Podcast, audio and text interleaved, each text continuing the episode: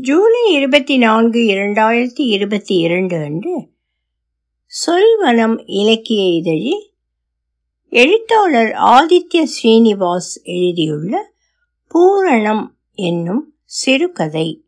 ஒலிவடிவம் சரஸ்வதி தியாகராஜன் பாஸ்டன். ஆயிரத்தி தொள்ளாயிரத்தி தொண்ணூற்றி எட்டு செப்டம்பர் இரண்டாம் தேதி டைம்ஸ் ஆஃப் இந்தியா நாளிதழில் அப்புகைப்படத்தை பார்த்தேன். காந்தி ஒரு சிறு மேடையில் கண்மூடி அமர்ந்திருக்க அவர் முன் மூன்று பெண்கள். அவர்கள் முன் இரண்டு மைக். காந்தி கண்மூடி இருப்பதிலும் அப்பெண்கள் வாய் திறந்திருக்கும் விதத்திலும் அது பஜனையின் போது எடுக்கப்பட்ட படம் என தெரிந்தது. இரண்டு பெண்கள் கண்ணாடி அணிந்திருந்தனர். மூன்றாவதாக இருக்கும் பெண்ணை பார்த்ததும் சிறு அதிர்ச்சி. எதிர்பாராத கணத்தில் ஒன்று அறிவுக்கு வெளிச்சமாவதன் அதிர்வு. பாட்டியே தான் அம்மாவின் அம்மா. எனக்கு ஒன்பது வயதான போது பாட்டி இறந்து போனாள். அப்போது பதிந்த ஒரு மென் ஞாபகத்தை வைத்துக்கொண்டு எப்படி பாட்டியின் இளவயது புகைப்படத்தை இனம் கண்டேன் என தெரியவில்லை. வீட்டில் பாட்டியின் ஒரு புகைப்படம் கூட கிடையாது. காரணம் வீட்டில் எந்த ஒரு புகைப்படத்தை மாட்டுவதையும் பாட்டியும் தாத்தாவும் அனுமதித்ததில்லை. அவர்கள் வீட்டில் இருக்கும் பொழுதை விட பயணத்தில் இருந்த பொழுதுதான் அதிகம் எனும் போதும். ஆனால் காந்தியின் ஒரே ஒரு படம் மட்டும் விதிவிலக்கு. காந்தி லண்டன் சென்றபோது டார்வின் மில் பெண் ஊழியர்களுடன் எடுத்துக்கொண்ட புகைப்படம். சிரித்தபடி பெண்கள் வெறும் புன்னகையாய் சூழ்ந்திருக்க மெலிந்த உடலுடன் பூரித்து நிற்கும் ஒரு மனிதரின் புகைப்படம். அப்புகைப்படத்தில் இருக்கும் மகிழ்ச்சியின் அலையை கண்கூடாக காணலாம். ஒரு மனிதரால் உருவாக்கப்படும் மகிழ்ச்சியின் அலை. சிறுவனாக நான் பார்த்து பார்த்து என் வேர்வரை நிரம்பிவிட்டிருக்கும் புகைப்படம் அது. மகிழ்ச்சியை ஓவியமாக வரைந்ததால் அது அப்புகைப்படம் போலத்தான் இருக்கும். அந்த நாளிதழும் அதில் பார்த்த அந்த கருப்பு வெள்ளை புகைப்படமும் தான் என்னை இயக்கியது. நான் இதுவரை கங்கையை பார்த்ததில்லை. கற்பனையில் அது ஒரு பெரும் பிரம்மாண்டமான ஆறாக இருந்தது. அதுபோல்தான் வரலாறும் ஒரு பெருக்காக எங்கோ ஓடிக்கொண்டிருந்தது. ஆனால் அப்புகைப்படம் ஒரு கணம் வரலாற்றை மிக அருகில் காட்டிவிட்டது போல் உணர்ந்தேன். மீண்டும் மீண்டும் அவ்வுணர்வை அறியத்தான் என் பாட்டியின் வழித்தடத்தை தேடி புறப்பட்டது. பாட்டியை பற்றிய அறிய முதலில் அம்மாவிடம்தான் சென்றேன். ஆனால் அம்மா மெல்ல சொல்லை உதிர்க்க துவங்கி இருந்தாள். தேவை மீறி பேசுவதில்லை. வாரத்தில் இருமுறை பேசான் நோன்பு அம்மாவிடமிருந்து குஜராத்தில் இருக்கும் சோனிபட் எனும் கிராமத்தின் பெயர் மட்டும்தான் கிடைத்தது. நான் சோனிபட் போக போவதாக பாட்டியை பற்றி முழுமையாக தெரிந்து கொள்ளப் போவதாக சொன்னேன். பாட்டியின் வாழ்க்கையை புத்தகமாக எழுத வேண்டும் எனும் எண்ணம் இருந்ததை வெளிப்படுத்தவில்லை. மலர சிரித்து என்னை நெற்றியில் முத்தமிட்டு வெறும் கட்டை விரலால் குங்குமம் ஏதுமின்றி திலகமிட்டாள். என் அப்பா ராம்லால் தொழில் நிமித்தமாக மெட்ராஸ் வந்து செல்ல இருந்தவர். ஒரு கட்டத்தில் மெட்ராஸிற்கு குடிபெயர்ந்தார். ஆனால் நான் பிறந்தது குஜராத்தில் உள்ள ஜாம் நகரில்தான். வருடத்திற்கு ஒருமுறை ஜாம் நகர் சென்று வருவதுண்டு குடும்பமாக. ஜாம் நகரில் இன்னும் என் சித்தியின் வீடு உள்ளது. அம்மாவின் தங்கை. முதலில் ஜாம் நகர் தான் சென்றேன். பாட்டி ரொம்ப தைரியசாலி. அவ்வளவு துணிச்சலான ஒரு பெண்ணை பார்த்ததில்லை. என்பதுக்கு மேல் வேறு எதுவும் சித்தியிடமிருந்து கிடைக்கவில்லை. பாட்டியின் பொருட்கள் புத்தகங்கள் எல்லாம் சோனிபட் கிராமத்தில் இருப்பதாக சித்தியும் சொன்னாள். சோனிபட்டில் இருப்பது பூர்வீக வீடு. அந்த காலத்திலேயே கட்டப்பட்ட காரை கட்டிடம். புதுப்பித்து புதுப்பித்து பழமை மாறாமல் இன்று வரை நின்றிருக்கிறது அக்கட்டிடம். இத்தனை மெனக்கடல் ஏனெனில் அது காந்தி தண்டி யாத்திரையின் போது ஓரிரவு தங்கி உணவருந்தி சென்ற இல்லம். பாட்டியின் மாமா சோனிலாலின் இல்லம் அது. வீடு பாட்டியின் அண்ணனான லலித் தாத்தாவின் மகனான ராஜின் பராமரிப்பில் இருக்கிறது. ராஜ் கதர் மட்டும் உடுத்தும் நாளும் வாசிப்பும் பஜனையும் பல கிலோமீட்டர்கள் கால்நடையாக நடந்தும் வாழ்பவர். அவர்தான் அவ்வில்லத்தின் முக்கியத்துவம் அறிந்து பராமரிப்பார் என அவர் பொறுப்பில் சரியாக விடப்பட்டிருந்தது. ஜாம் நகரிலிருந்து ஒரு கடிதம் எழுதினேன். பதில் கடிதத்திற்கு காத்திராமல் சோனிபட் சென்று விட்டேன். ராஜ் என்னை கட்டி அணைத்து வரவேற்று சாப்பிடச் செய்தார். கடலையும் ஆட்டுப்பாலும் கொஞ்சம் ஆரஞ்சு பழமும். சாப்பிட்ட பின் வந்ததன் நோக்கத்தை சொன்னேன். அவர்தான் நான் தேடி வந்த பொக்கிஷத்தை கொடுத்தார். வீட்டில் பின்கட்டுக்கு செல்லும் வழியில் விசாலமான ஒரு அறை முழுதும் புத்தகங்கள். இரண்டு அறைகளாக பிரிக்கப்பட்டு முதல் அறை முழுவதும் அல்மிராக்களும் புத்தகங்களும் அடுத்த கட்டு முழுவதும் புகைப்படங்கள். நான் அதுவரை காணாத கங்கையை கண்டது அங்குதான். புத்தக அல்மிராவில் முதலில் என் கண்களுக்கு பின் கைகளுக்கு சிக்கியது சோனிலால் அவர்களின் டைரி. சோனிலால் சோனிபட் கிராமத்தில் ஆயிரத்தி எண்ணூற்றி தொண்ணூறில் பிறந்தவர். தன்னுடைய பதினெட்டாவது வயதில் இருபது பேர் கொண்ட குழுவை தலைமை தாங்கி ஒரு ஆயுத கிடங்கை கைப்பற்றி அதன் ஆயுதங்களை தன்வசமாக்கி இருக்கிறார். தொடர்ந்து ஆயிரத்தி தொள்ளாயிரத்தி பதினொன்றில் கான் வார்டர் எனும் பிரிட்டிஷ் இராணுவ அதிகாரியை கொலை செய்ய திட்டம் தீட்டி அதனை வெற்றிகரமாகவும் நிகழ்த்தியுள்ளார். இருமுறை சிறைப்பட்டு தப்பியிருக்கிறார். ஒருமுறை மரண தண்டனை விதிக்கப்பட்டு அதிலிருந்தும் தப்பியுள்ளார். ஏப்ரல் பதிமூன்று ஆயிரத்தி தொள்ளாயிரத்தி பத்தொன்பதில் ஜாலியன் வாலாபாக் படுகொலை நிகழ்ந்தது. அப்போது அமிர்த்சரில் சோனிலால் இருந்திருக்கிறார். அவர் பஞ்சாப் பயணப்பட்டதன் நோக்கம் தெளிவாக நாட்குறிப்பில் இல்லை. ஆனால் ஊரடங்கு அறிவிக்கப்பட்ட அந்நாளில் ஜாலியன் வாலாபாக் மைதானத்தின் அருகில்தான் இருந்திருக்கிறார். அந்நாளில் அப்பிழக்குவியலை காண நேர்ந்த போது தன் வாழ்க்கையின் இலக்கு கிட்டியதாக எழுதியுள்ளார். அவர் வார்த்தைகள் பின்வருமாறு எளிய மக்களுக்கு இழைக்கப்படும் அநீதிக்கு எதிரான செயலிலேயே இன்னொரு வாழ்க்கையை கழிக்க வேண்டும் என்றிருந்தேன். ஆனால் இன்று அநீதிக்கு எதிராக உயிரை விட்டே ஆக வேண்டும் எனும் உறுதிக்கு வந்துள்ளேன். அப்படி உயிர் நீங்கிய பின் அநீதி அழிந்து நீதி எங்கும் நிலைக்க இறைவன் அருளட்டும். உயிர் போகும் வரை என்னால் ஆனதை செய்வேன். அப்படியான மனம் மரணம் எவ்வளவு நிறைவான ஒன்று. இரவு ஏழு முப்பது பதிமூன்று ஏப்ரல் ஆயிரத்தி தொள்ளாயிரத்தி பத்தொன்பது. அப்படியான மரணத்தை தான் சோனிலால் எழுதினார். ஒரு போராட்டத்தில் எதிரியின் ஆயுதத்தின் தாக்குதலில் தான் அவர் உயிர் போனது. ஆனால் சோனிலால் கையில் ஆயுதம் ஏதும் இல்லை. அப்படியான ஒரு ஆயுதம் மகாத்மாவால் சோனிலால் காந்தியை மகாத்மா என்று மட்டும்தான் அழைத்தார். சோனிலாலுக்கு கொடுக்கப்பட்டது. ஆயிரத்தி தொள்ளாயிரத்தி இருபத்தி இரண்டில் தான் சோனிலால் காந்தியை சந்தித்தார். எதுவும் பேசவில்லை. காந்தி சோனிலாலை பார்க்கவும் இல்லை. ஆனால் தான் அன்று மீண்டும் பிறந்ததாக தன் நாட்குறிப்பில் எழுதியுள்ளார் சோனிலால் பின் காந்தியின் நிழல் போல் உடனிருந்திருக்கிறார். காந்தியால் பல பணிகள் இவருக்கு கொடுக்கப்பட்டுள்ளன. தண்டி யாத்திரையின் போது சபர்மதியிலிருந்து முழு யாத்திரையிலும் உடன் நடந்தவர்களில் சோனிலாலும் ஒருவர். ஆயிரத்தி தொள்ளாயிரத்தி முப்பத்தி நான்கு நான்குக்கு பின் வாரம் ஒரு முறை மாதம் ஒரு முறை என மட்டும் நாட்குறிப்புகள் உள்ளன. ஒரு குறிப்பில் தான் ஒரு பெண்ணை பார்த்ததாகவும் அவள் மீது விருப்பம் போல் எழுந்தது என்ன உணர்வென்று இனம் காண்பதற்குள் வேறு பணிகள் சூழ்ந்து விட்டதாகவும் எழுதியுள்ளார். சோனிலால் கடைசி வரை திருமணம் செய்து கொள்ளவில்லை. அவரது கடைசி நாட்குறிப்பு பின்வருமாறு போராட்டம் என்பது பெரும் பெருக்கு. பெருக்கு என்றாலே கங்கைதான் நினைவில் வருகிறது. துளிகள் சேர்ந்து கங்கையாவது போல் என்னை போல் சிறு சிறு துளிகளாக சேர்ந்துதான் இப்போராட்டத்தின் பெருக்கு. இந்தியர்கள் கங்கையின் துளி இந்தியா கங்கை என்றால் மகாத்மா கங்கையின் விசை. இரவு எட்டு மே ஆறு ஆயிரத்தி தொள்ளாயிரத்தி நாற்பத்தி ஒன்று. சரியான நாள் யாருக்கும் தெரியவில்லை. ஆனால் தனிநபர் சத்தியாகிரகத்தில்தான் சோனிலால் உயிர் துறந்தார். திசை தெளிவுடன் எச்சலனமுமின்றி அவர் தன் வாழ்வை முன்னெடுத்தார் என்பதை இந்நாட்குறிப்பினை யார் வாசித்தாலும் உணர முடியும். இந்த ஒருவரின் டயரியிலிருந்து வெளிவர எனக்கு இரண்டு நாள் பிடித்தது. என்னால் கனவு கூட காண முடியாத ஒரு வாழ்வை வாழ்ந்து முடித்திருக்கிறார். காந்தியுடன் சோனிலால் இருக்கும் பல புகைப்படங்கள் இருந்தன. பர்தோலி சத்தியாகிரகம் என அடிக்குறிப்பிடப்பட்ட புகைப்படம் இருந்தது. தண்டி யாத்திரையின் போது எடுக்கப்பட்ட எண்ணற்ற புகைப்படங்களில் பெரும்பாலான படங்களில் சோனிலால் இருந்தார். சோனிலால் சுமாரான உயரம்தான்.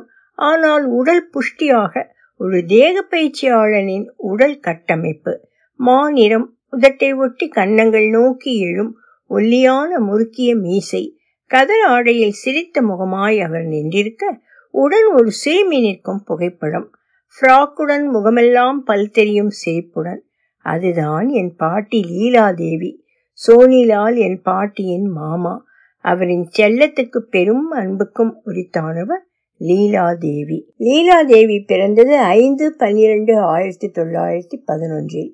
சோனிலால் மாமாவின் நாட்குறிப்பில் அது பதிவாகி உள்ளது. அவருக்கு பெற்றோர்களால் வைக்கப்பட்ட பெயர் தேவி என்பதாகும். ஆயிரத்தி தொள்ளாயிரத்தி இருபத்தி ஒன்றில் சபர்மதியில் சோனிலால் மாமா காந்தியை சந்திக்க சென்றபோது உடன் தேவியையும் அழைத்துச் சென்றுள்ளார். காந்தியிடம் தாங்கள் இக்குழந்தைக்கு பெயரிட வேண்டும் என்றிருக்கிறார் மாமா. முதலில் ஏன் பெயரிடப்பட்ட குழந்தைக்கு மற்றொரு பெயரிட வேண்டும் என்று கேட்டிருக்கிறார் காந்தி. சோனிலால் மாமா பிடிவாதக்காரர் விழவில்லை காந்தி லீலா எனும் வார்த்தையை முன் சேர்த்து லீலா தேவி என பெயரிட்டிருக்கிறார். பாட்டிக்கு அது குறித்து பெருமகிழ்ச்சி. தன் நாட்குறிப்புகளிலும் கடிதங்களிலும் பல இடங்களில் இதனை குறிப்பிட்டுள்ளார். லீலா தேவியின் நாட்குறிப்புகளை காந்தியின் இறப்புக்கு பின் முன் என்று பிரிக்கலாம். சோனிலால் மாமா எழுத சொல்லித்தான் இந்த டைரியை எழுதுவதாக அவரின் முதல் குறிப்பு மார்ச் இரண்டு ஆயிரத்தி தொள்ளாயிரத்தி முப்பத்தி ஒன்றில் துவங்குகிறது. தினமும் எழுதப்படவில்லை வாரம் ஒரு முறை சில சமயம் மாதம் ஒரு முறை என உள்ளது. பெரும்பாலும் அகம் தொடும் கணங்கள் அகம் நெகிழும் பொழுதுகள் பதிவு செய்யப்பட்டுள்ளன. பல இடங்களில் கவிதைகளை காண முடிகிறது. சில தாகூரின் வரிகள் சில லீலாதேவியால் எழுதப்பட்டவை. அவரது முதல் நீண்ட குறிப்பு தண்டி யாத்திரை பற்றியது. அது பின்வருமாறு. நான் பாபுவை முதன் முதலில் பார்த்தது என் பத்து வயதில். நான் சோனிலால் மாமாவின் கையை பிடித்துக்கொண்டு சபர்மதி ஆசிரமத்திற்குள் செல்கையில் பாபு ஒரு மரக்கன்றை நட்டுக்கொண்டிருந்தார் ஒரு சிறுவன் அவரை வேடிக்கை பார்த்து கொண்டிருந்தான். எதையோ அவனிடம் விளக்கிக் கொண்டே மரம் நடுவதில் மும்முரமாயிருந்தார் அப்போது முதலே பாபு எனக்கு புன்னகையாகத்தான் நினைவுள்ளார். பின் மெலிதான ஞாபகம் என் கன்னத்தை தட்டி லீலாதேவி என்று பெயரிட்டார். ஆனால் இன்று பாபுவை காண ஊரே திரண்டிருந்தது. சொல்லப்போனால் உலகமே அவர் தண்டி யாத்திரையை பற்றி படித்தபடி மானசீகமாக பார்த்து கொண்டிருந்தது. காலையிலிருந்தே சோனிலால் மாமாவின் சிறு கிராமம் அல்லல் பட்டது. விழாக்கோலம் பூண்டெழுந்தது. ஒரு பெரும் பாதை முழுதும் தோரணம். அன்று காலை முதலே பாபு எந்த ஊரில் இருக்கிறார்? எங்கு சாப்பிட்டார்? என்பது போன்ற செய்திகள் வந்து கொண்டே இருந்தன. மாலை மெல்ல சாயத் துவங்கியது. சூரியன் கண்கூச செய்யாத பொன் நிறத்தில் ஒளிர்ந்தபடி இருந்தான். மொத்த ஊரும் ஊருக்குள் பாபு நுழைய இருக்கும் இடத்தில் திரண்டிருந்தது. ஊர் பெரியவரான ராம்தேவ் கையில் மாலையுடன் நின்றிருந்தார். வழியெங்கும் லேசாக நீர் தெளிக்கப்பட்டது. மூன்று முறை காயவிட்டு மீண்டும் தெளித்தார்கள். கால்கள் வெப்பம் உணரக்கூடாது என்பதற்காக. துண்டை கழட்டி கொண்டு சுக்பீர் தான் ஓடி வந்தான். வந்தாச்சு வந்தாச்சு என்று. உடனே வாத்தியங்கள் முழங்கத் துவங்கின. அந்த பெரிய கூட்டம் இவ்வளவு வேகமாய் நகர்ந்து வரும் என எதிர்பார்க்கவில்லை. கிட்டத்தட்ட ஒற்றை உடலாக ஓடி வந்தது எனலாம். சந்தன நிறத்துண்டினை உடலில் போட்டுக்கொண்டு கண்ணாடி அணிந்து கையில் கைத்தடியுடன் பாபு கும்பிட்டபடி நுழைந்தார். ராம்தேவ் மாலை அணிவித்தார். நால்வர் அவர் காலில் விழுந்தனர். நான் உடல் சிலிர்க்க அங்கு நின்றிருந்தேன். அன்று சூரியன் சாயும் வேளையில் ஊரின் நடுவில் இருக்கும் ஹனுமன் கோயிலில் பஜன் நடந்தது. என்னை பாடச் சொன்னார்கள். அன்பினால் அன்புருவாகி அன்பால் நெஞ்சு பிளந்து காட்டுகிறான் தரிசியுங்கள் அன்பினே அன்பானவனே எனும் ஹனுமான் மீதான பாடல். பாபு கண்மூடி கேட்டிருந்தார். பின் அருகழைத்து கைப்பிடித்து கன்னம் தொட்டு அழகாக பாடுகிறாய் என்றார். தினமும் பாட வேண்டும் என்றார். ஏழரை மணிக்கெல்லாம் எல்லோரும் படுத்துறங்கினர்.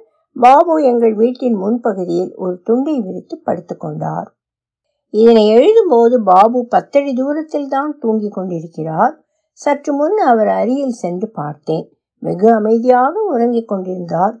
ஒரு தேசத்தின் மையம். இப்படி அமைதியாக சப்தமின்றி இருக்குமா? பாபுவின் மூச்சலை கேட்டது. பின் மெல்லொளியில் அவர் வயிறு மூச்சுக்கு ஏறி இறங்குவது தெரிந்தது.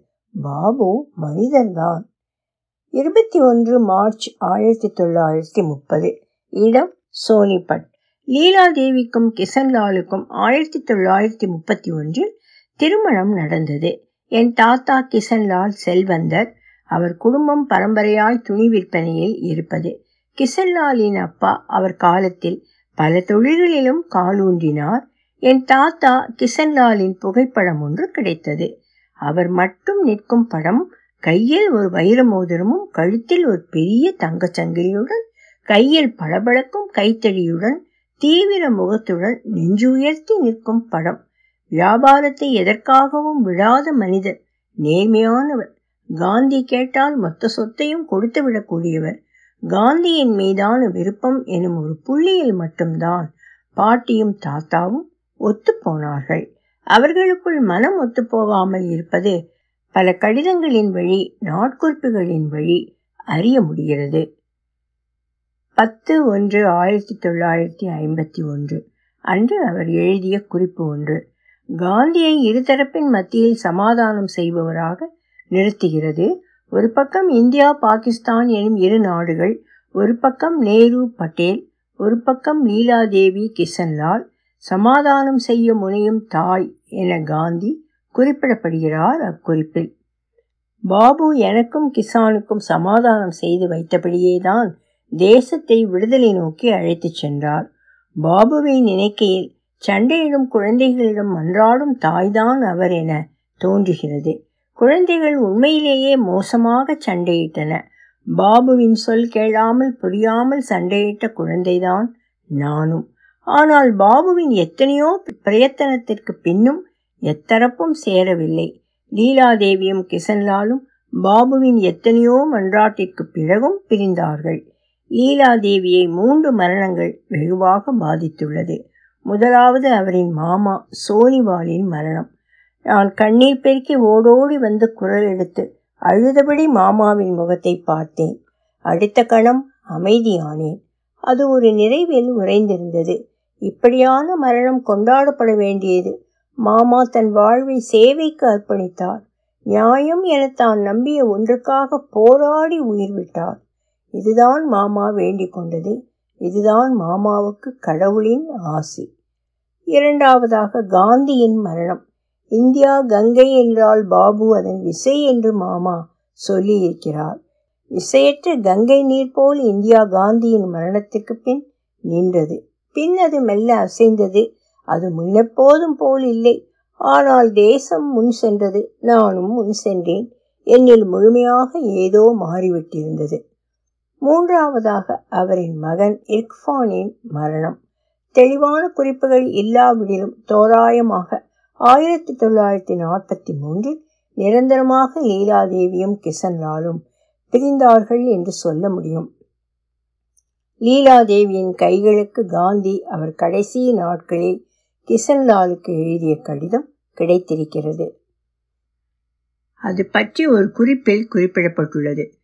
பாபு என்னுடன் பேசியதிலிருந்து இரண்டு நாட்களில் அந்த துப்பாக்கி வெடித்தது. நான் மூச்சையிட்டு விழுந்தேன். பின் என் கைக்கு கிடைத்தது பாபு கிசானுக்கு எழுதிய கடிதம். மன்றாட்டுதான் மன்றாடும் பாபுவை நான் கைவிட்டேன்.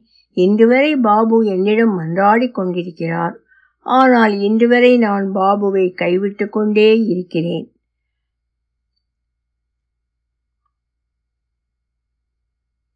ஐந்து ஜூன் ஆயிரத்தி தொள்ளாயிரத்தி ஐம்பத்தி இரண்டில் எதேச்சையாக கிசன்லாலும் லீலாதேவியும் அகமதாபாத் ரயில் நிலையத்தில் சந்தித்து கொண்டார்கள். ரயில் வழி சபர்மதிக்கு வர நினைப்பவர்கள் அகமதாபாத் ரயில் நிலையம்தான் வர வேண்டும். இருவருமே அன்று சபர்மதிக்குத்தான் சென்று கொண்டிருந்தார்கள். பாபுவின் மரணம் இருவரையுமே மாற்றிவிட்டிருந்தது. அன்று சபர்மதியில் என் பாட்டியும் தாத்தாவும் மீண்டும் சேர்ந்தார்கள். அதற்கு முன்பே என் தாத்தா கிசன் பிரிவினையில் பெற்றோரை இழந்த இரு குழந்தைகளை தத்தெடுத்திருந்தார். ஒருவர் என் அம்மா சீதா இன்னொருவர் இர்க்ஃபான். இர்க்ஃபான் தன் எட்டு வயதில் ஆயிரத்தி தொள்ளாயிரத்தி ஐம்பத்தி ஐந்தில் ஜான் டீசால் இறந்து போனார். லீலாதேவி முழுதும் உடைந்து போனார் எனலாம். இம்மரணத்தால் பெரிதும் உழுக்கப்பட்டார் அக்காலகட்டத்தில் பற்று பற்றின்மை இரண்டிற்குமான கோட்டினை முதல் முதலில் காண்கிறேன் எனும் வரிகள் மட்டும் அவர் நாட்குறிப்பில் உள்ளது. இம்மரணம் குறித்து மீரா பென்னிற்கு நீண்ட கடிதம் ஒன்று எழுதியுள்ளார் என தெரிய வருகிறது. அதற்கு மீரா பென் எழுதிய பதில் கடிதம் மட்டும்தான் கிடைத்தது. பத்து நவம்பர் ஆயிரத்தி தொள்ளாயிரத்தி ஐம்பத்தி ஐந்து. அன்புள்ள லீலா பாபு தன்னை குருவாக நினைக்க வேண்டாம். கடவுள் ஒருவன் மட்டுமே நமக்கு வழிகாட்டி என்பார். ஆனால் நம் காலத்தில் குருவின் அத்தனை லட்சணங்களுடன் இருந்தவர் பாபு மட்டும்தான். நான் பாபுவின் சொற்களுக்குத்தான் மீண்டும் மீண்டும் செல்கிறேன் என் குழப்பங்களின் போது. அதையே உனக்கும் சொல்கிறேன். பின்வருவது பாபுவின் பேரன் ஹரிலாலின் இளைய மகன். ராசிக் மரணப்படுக்கையில் இருந்தபோது பாபு எனக்கு எழுதிய இரண்டு கடிதங்கள். இரண்டாம் தேதி பிப்ரவரி ஆயிரத்தி தொள்ளாயிரத்தி இருபத்தி ஒன்பது. அன்புள்ள மீரா அதிக குளிர் இருப்பதால் என்னை மேலும் இரண்டு நாள் சபர்மதியிலேயே நிறுத்திவிட்டார்கள். திட்டங்கள் எல்லாம் இரண்டு தினங்கள் தள்ளி போகிறது. ராசிக் ஆபத்தான நிலையில் டெல்லியில் இருக்கிறான். பா அங்கு சென்றிருக்கிறாள். கடந்த ஐந்து தினங்களாக அவனுக்கு பிரஞ்சை இல்லை. கடவுளின் சித்தம் நடந்தேறட்டும். நான் பதினைந்தாம் தேதி மந்திருக்கு திரும்புவேன். நாங்கள் மூன்றாம் வகுப்பிலேயே பயணிக்கிறோம். கழிவறை படுமோசம். மற்றபடி எல்லாம் சரி. ப்ரொஃபஸர் கிருபாலினி உடன் இருக்கிறார் அன்புகள். பாபு. ஸ்ரீமதி மீராபாய். காதி ஆலயம். சத்மான். பீகார். ஒன்பது பிப்ரவரி ஆயிரத்தி தொள்ளாயிரத்தி இருபத்தி ஒன்பது. அன்புள்ள மீரா இப்போதுதான் தகவல் கிடைக்கப்பெற்றது. நேற்று ராசிக் இறந்து போனான். கடவுளின் சித்தம் நம் விதி. என் நாளின் செயல்பாடுகள் தடையின்றி நடந்து கொண்டிருக்கின்றன. நான் உணர்வதெல்லாம் தன்மய சிந்தனையால் தான் ராசிக்கின் இந்த உடலோடு அவ்வளவு பற்றினை உருவாக்கி விட்டிருக்கிறேன். ராசிக்கின் ஆன்மா ஒரு உயர்நிலையை அடைந்து விட்டது. கடந்த இரு மாதமாக இதுதான் அவனில் நிகழ்ந்தது. நான் புதன்கிழமை ஹைதராபாத் அடைவேன். அங்கிருந்து சபர்மதி அல்ல டெல்லிக்கு. மோத்திலால் என்னை இரண்டு தினம் அங்கிருக்க வேண்டும் என கூறியுள்ளார். சாத்தியமிருப்பின் அடுத்த செவ்வாய் மந்திர அடைவேன். ஆனால் உறுதியாக தெரியவில்லை. இத்தினங்களில் உன் கடிதங்களை care of Pandit Motilal Nehru Clive street Delhi எனும் முகவரிக்கு அனுப்பு. மேலும் சொல்ல நேரமில்லை. உன் கடிதங்கள் மகிழ்ச்சி அளிக்கின்றன. நான் ராசிக் பற்றி உடனடியாக உனக்கு தகவல் தெரிவிக்காமல் இருந்தது காரணமாகத்தான் நாம் செயல்புரிவோம் அன்புகள் பாபு ஸ்ரீமதி மீராபாய் பீகார் லீலா பாபு தொடர்ந்து முன் செல்பவர். தன் எல்லைகளையும் அவ்வெல்லைகள் எல்லையின்மையில் ஆடுவதையும் புரிந்து கொண்டவர். செயலில் தன் மனதை நிலைநிறுத்தியவர். பாபு கீதையின் ஒரு ஸ்லோகத்தை பற்றி எனக்கு எழுதியிருக்கிறார். கர்மயோகம் என கீதை சொல்வது செயலை செய்து முடிவை பரம்பொருளுக்கு விட்டு விடுவது இதனை சிறிதளவு கடைபிடித்தாலும் வாழ்வில் பெரும் மாற்றங்கள் நிகழும் என கிருஷ்ணர் உரைக்கிறார். அந்த சிறிதளவு போதும் லீலா. நம் வாழ்க்கை ஒன்றும் அவ்வளவு பெரிதல்ல. அன்புகள் மீரா ஸ்ரீமதி லீலாதேவி ஜாம்நகர் குஜராத். கடவுளின் சித்தம் நம் விதி என் நாளின் செயல்பாடுகள் தடையின்றி நடந்து கொண்டிருக்கின்றன. இந்த வரிகளை லீலாதேவி மீண்டும் மீண்டும் தன் டைரியில் எழுதியிருக்கிறார். மீராபென் சொன்னது போல் எல்லையின்மையும் நம் மானுட எல்லைகளும் சந்தித்து கொள்ளும் கணம் இவ்வரிகளில் வெளிப்படுவது காரணமாக இருக்கலாம். நம் அறிவின் எல்லையும் நமக்கு அப்பாற்பட்ட பெரிதினும் பெரிதான ஒன்றும் ஒன்றை ஒன்று தொட்டறியும் கணம். அச்சந்திப்பு புள்ளியில் தன் சித்தத்தை நிறுத்தியவர்தான் காந்தி. லீலாதேவியின் வாழ்க்கை இப்புள்ளியில் இருந்து தீர்க்கமானதாக மாறியது. சோனிலால் மாமாவின் வாழ்க்கையைப் போல பாபு எப்பொழுதுமே வானத்தை பார்க்கக்கூடியவர். ஆனால் நம் கழுத்துக்கு அவ்வளவு தெம்பில்லை என விளையாட்டாக ஒரு குறிப்பு அவர் நாட்குறிப்புள் உள்ளது. ஆனால் இவ்விடத்தில் லீலாதேவி வானமெங்கும் இருப்பதை கண்டுகொண்டு விட்டார் என்பது என் புரிதல். கிசன்லால் தன் பரம்பரை செல்வம் அனைத்தையும் கிராமங்களில் பள்ளிகள் திறக்க செலவழித்தார். லீலாதேவி பயணப்பட்டு கொண்டே இருந்தார். கிராமங்கள் மலை கிராமங்கள் என பயணித்து அங்கிருந்து சாத்தியமான தூரத்தில் கல்வி கற்ற ஒருவரை அவ்வூருக்கு தினமும் வந்து எழுத்தறிவிக்க அமைத்து ஒரு மாதம் உடன் இருப்பார். அப்படியாக ஆசிரியராக அமர்த்தப்படும் ஒருவருக்கு கிசன் லீலாதேவி ட்ரஸ்டிடமிருந்து ஒரு உதவித்தொகை வழங்கப்படும். பல இடங்களில் அவ்வூர் மக்களே அவ்வாசிரியருக்கு உதவித்தொகை கொடுக்க முன்வருவர். இப்படியான பயணங்களில் அவருடைய முழு வாழ்க்கையும் கழிந்தது. ஆயிரத்தி தொள்ளாயிரத்தி எண்பத்தி இரண்டில் தன் எழுபத்து ஒன்றாம் வயதில் சற்று உடல்நலம் குன்றி சென்னையில் இருந்த தன் மகள் சீதாவின் இல்லத்தில் தங்கியிருந்தாள். அப்போதுதான் நான் முதன் முதலாக லீலாதேவியை பார்த்தது. பால் வண்ணத்தை நெருங்கிய நிறத்திலான மென்மையான உள்ளங்கையில் என் கன்னத்தை ஏந்தி என்னை கொஞ்சியது. லேசாக நினைவுள்ளது. அதன்பின் பாட்டியை அவ்வப்போது பார்த்து வந்தேன். ஆயிரத்தி தொள்ளாயிரத்தி எண்பத்தி ஐந்தில் அவர் உடல்நிலை மிகவும் மோசமானது. அப்போது எனக்கு பத்து வயது. பாட்டியின் கையில் எப்போதும் தாகூரின் கீதாஞ்சலி இருக்கும். தினமும் மாலை ஆறு மணிக்கு பஜன். நான் பாடுவதுண்டு. பாட்டியின் உடல் மெல்ல அடங்கிக் கொண்டிருப்பதை எல்லோரும் உணர்ந்தோம். அதனை பாட்டியும் அறிந்திருந்தார். அன்று ஒன்பது ஆகஸ்ட் ஆயிரத்தி தொள்ளாயிரத்தி எண்பத்தி ஐந்து. மாலை என்னை அருகழைத்து பாடச் சொன்னார். பாட்டிக்கு காந்தி பிடிக்கும் எனும் அளவுக்கு எனக்கு அப்போது தெரிந்திருந்ததால் வைஷ்ணவ ஜனத்தோ பாட கற்றிருந்தேன். பாடிய போது பாட்டி சிரித்தது என் நினைவில் உள்ளது. நன்றாக பாடுகிறேன் என நினைத்திருக்கலாம். அல்லது காந்தி சோனிப்பட்டில் சிறுமி லீலாதேவியின் கன்னத்தை ஏந்தி நன்றாக பாடுகிறாய் தினமும் பாட வேண்டும் எனச் சொன்னதை நினைத்து கொண்டிருக்கலாம்.